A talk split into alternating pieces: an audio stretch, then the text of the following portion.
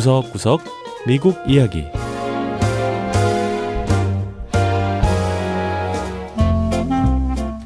미국 곳곳의 다양한 모습과 진솔한 미국인의 이야기를 전해드리는 구석구석 미국 이야기 장양희입니다. 10월의 마지막 날 10월 31일은 핼러윈 데이입니다. 핼러윈은 귀신이 출몰한다고 믿는 날로 사람들은 유령이나 괴물 복장을 하고 파티를 하기도 하고 아이들은 분장을 한 채 이웃집에 찾아가 사탕을 달라고 조르죠. 이런 핼러윈 분위기를 제대로 느낄 수 있는 곳이 있는데요. 바로 귀신의 집입니다. 핼러윈 데이가 되면 공포를 느끼기 원하는 사람들을 위해 미 전역에서 4천 개가 넘는 귀신의 집이나 공포 체험 공간이 문을 연다는데요. 미 동부 메릴랜드 주의 유명한 귀신의 집인 마르코프 귀신의 숲을 찾아가 보죠. 첫 번째 이야기 핼러윈 데이의 공포를 제대로 느끼는 귀신의 집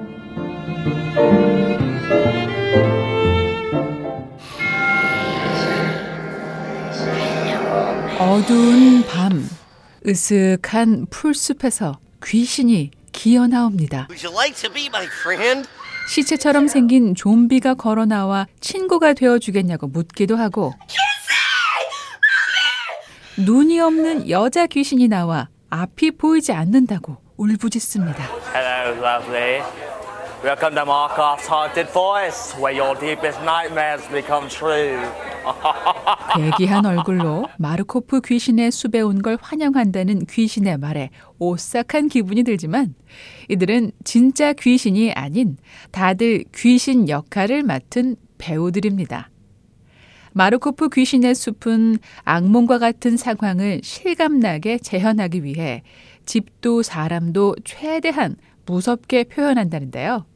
폴 브루바커 부사장의 설명을 들어보죠. As an American population, we are very fortunate to live in relative safety 99% 요즘. 미국인의 99%는 안전한 환경에서 살아가고 있습니다. 편안함에 안주해 있는 게 사실이죠. 하지만 한 번씩 몸을 거칠게 다뤄줄 필요가 있다고 생각합니다. 실제로 많은 사람이 그런 위험을 즐기기 위해 돈까지 내고 이렇게 토불 든 귀신에게 쫓기는 거라고 생각합니다. 마르코프 귀신의 숲은 10월에 개장합니다. 하지만 실질적인 준비는 훨씬 일찍 시작되는데요. 새로운 시즌을 앞두고 매년 200명이 넘는 배우들과 직원들이 모여 본격적인 준비에 들어갑니다. Thank you for being here. Thank you for committing to the Haunted Forest and joining our family. 연기 지도. 강사들은 배우들에게 어떻게 하면 더 무서울 수 있을지, 사람들에게 공포감을 줄 수 있는지 가르치는데요. 어떻게든 사람들이 계속 움직이게끔 하고 여기서 나가라 이런 소리는 하지 말라는 건데요. 이렇게 연기 연습을 한 후 해가 지기 전까지 중요한 과정을 하나 더 거쳐야 합니다. 바로 분장인데요. 자신의 역할과 소품 등을 다 정하고 나면 분장실로 들어갑니다. 마르코프 귀신의 숲의 분장 전문가인 크리스 놀스 씨의 손도 이때부터 빠르게 움직입니다. We have quite a tight system where we have 120 people filtering. 분장실이 아주 빡빡하게 돌아갑니다. 분장을 해야 할 배우가 120명이나 돼요. 그러니까 분장사 한 명당 배우 한 명을 화장하는 데 쓸 수 있는 시간이 5분에서 10분밖에 없는데요. 귀신 분장을 대충 할 수는 없잖아요. 그래서 우린 화장솔 대신에 화장품 내용물이 분무기처럼 뿜어져 나오는 에어브러시 제품을 씁니다. 이것처럼 빠른 게 없어요. 분무기가 지나간 얼굴은 어느새 무서운 얼굴로 변해 있습니다. 허연 얼굴에 거무튀튀한 눈, 피가 흐르고 살이 썩은 것까지 그대로 재현되는데요. 이렇게 준비를 마치면 배우들은 본격적으로 귀신의 숲으로 들어가 연기를 시작합니다. 귀신 연기는 마지막 손님이 떠날 때까지 계속된다고 하네요. We're on our feet for eight hours and we stay in character the entire time. We're 우리는 보통 정해진 장소에서 분장을 한 채 8시간 정도 있어야 합니다. 목에 힘을 줘서 무서운 목소리를 내고 즉흥 연기도 해야 되죠. 밤마다 이렇게 연기를 하는 게 쉽진 않겠죠. 하지만 배우들은 이렇게 사람들에게 겁을 주는 게 즐겁다고 합니다. When you're like a five five small, you know, little girl. 저는 키가 167cm 정도 돼요. 몸도 말라서 왜소한 편이죠.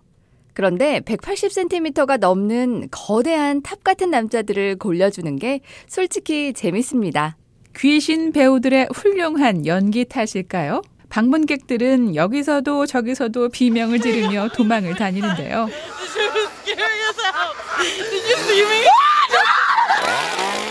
이런 공포 체험이야말로 헬로윈 데이를 앞두고 빼놓을 수 없는 즐거움이기에 한번 마르코프 귀신의 숲을 찾은 사람들은 매년 찾고 있다고 합니다.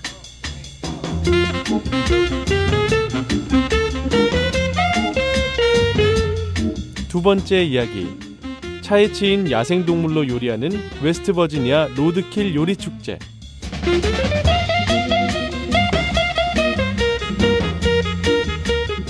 핼러윈 데이를 앞두고 오싹한 기분이 드는 곳을 한 곳 더 찾아가 볼까요? 미국엔 여러 종류의 축제가 열립니다. 음악 축제, 영화 축제, 게임 축제 등 그 종류도 다양하죠. 그런데 매년 가을 웨스트 버지니아주의 한 마을에선 도로에서 차에 치인 야생 동물로 요리한 음식을 선보이는 일명 로드킬 요리 축제가 열립니다.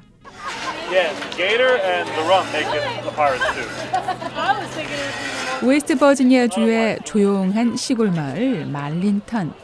하지만 매년 가을 이곳엔 미 전역에서 온 관광객들로 북적입니다. Roadkill Cook-off, 즉 로드킬 요리 축제를 찾는 사람들 때문인데요. 25년이 넘는 긴 역사를 가진 이 축제는 고속도로에서 차에 치여 죽은 흑곰, 쥐, 사슴의 종류인 엘크, 민물 거북, 파충류 등을 주제로 한 요리를 만나볼 수 있습니다. It's called Hillbilly Mardi Gras 촌뜨기. 악어라는 이름의 요리와 옥수수 가루를 곁들인 거북이 조림을 만들어 왔다는 요리사가 있는가 하면 We are um, making a predator prey chili with bear meat and 포식자와 먹이라는 이름의. 매운 소스를 곁들인 곰과 사슴 고기 요리도 있는데요. 이름만 들어선 도무지 맛이 짐작이 가지 않는 요리들이 매대마다 놓여 있습니다. 축제를 찾은 사람들은 바로 이 맛에 로드킬 요리 축제를 찾는다고 했습니다. We come every year. It's a neat place to try a new kind of food. 우리는 매년 축제를 찾아요. 아주 새로운 음식을 맛볼 수 있거든요. 사실 우리가 악어 고기를 매일 먹지 못하잖아요. 곰고기도 언제 한번 먹어보겠어요. 이런 독특한 음식을 경험하는 게 정말 재밌습니다. I don't either. This, this isn't chewy at all. 행사를 주최한 포카혼타스 카운티 상공회의소 빌 조던 의장은 로드킬 요리 축제가 지역의 자랑이긴 하지만 식자재의 안전에 대한 우려는 있다고 말했습니다. unless it's taken away like immediately within minutes after it's killed. 차에 치인 동물을 즉시 처리하지 않으면 단 몇 분만 해도 상합니다. 그래서 만약 사슴을 친다면 즉시 사체를 깨끗이 씻는 게 최우선이죠.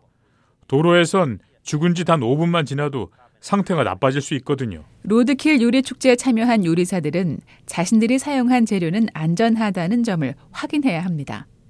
하지만 축제 참가자들은 도로에서 죽어나가는 동물이 얼마나 많은데 그 동물을 요리해 먹지 않는 건 낭비라고 주장하는데요. 미국 50개 주 가운데 차에 치인 동물을 주워다가 요리하는 걸 법으로 허용하는 주는 절반가량 된다고 합니다. 요리사 안젤라 레스터 씨는 차에 치인 동물이 전혀 문제가 될게 없다고 했습니다. 여기는 웨스트 버지니아주예요. 야생 동물이 천지에 널렸죠. 야생 동물을 우리가 통제할 수도 없고요. 운전하고 다니면서 동물을 안 칠 수도 없습니다. 우리에겐 매일같이 일어나는 일이고 그렇게 얻게 된 동물들을 그저 요리해서 먹는 것 뿐이에요.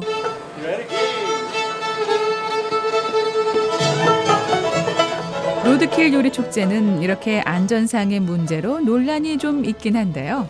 하지만 25년이 넘는 오랜 시간 동안 웨스트 버지니아의 전통이자 자랑으로 명맥을 이어가고 있습니다. 네, 구석구석 미국 이야기. 다음 주에는 미국의 또 다른 곳에 숨어 있는 이야기와 함께 다시 찾아오겠습니다. 함께 해주신 여러분 고맙습니다.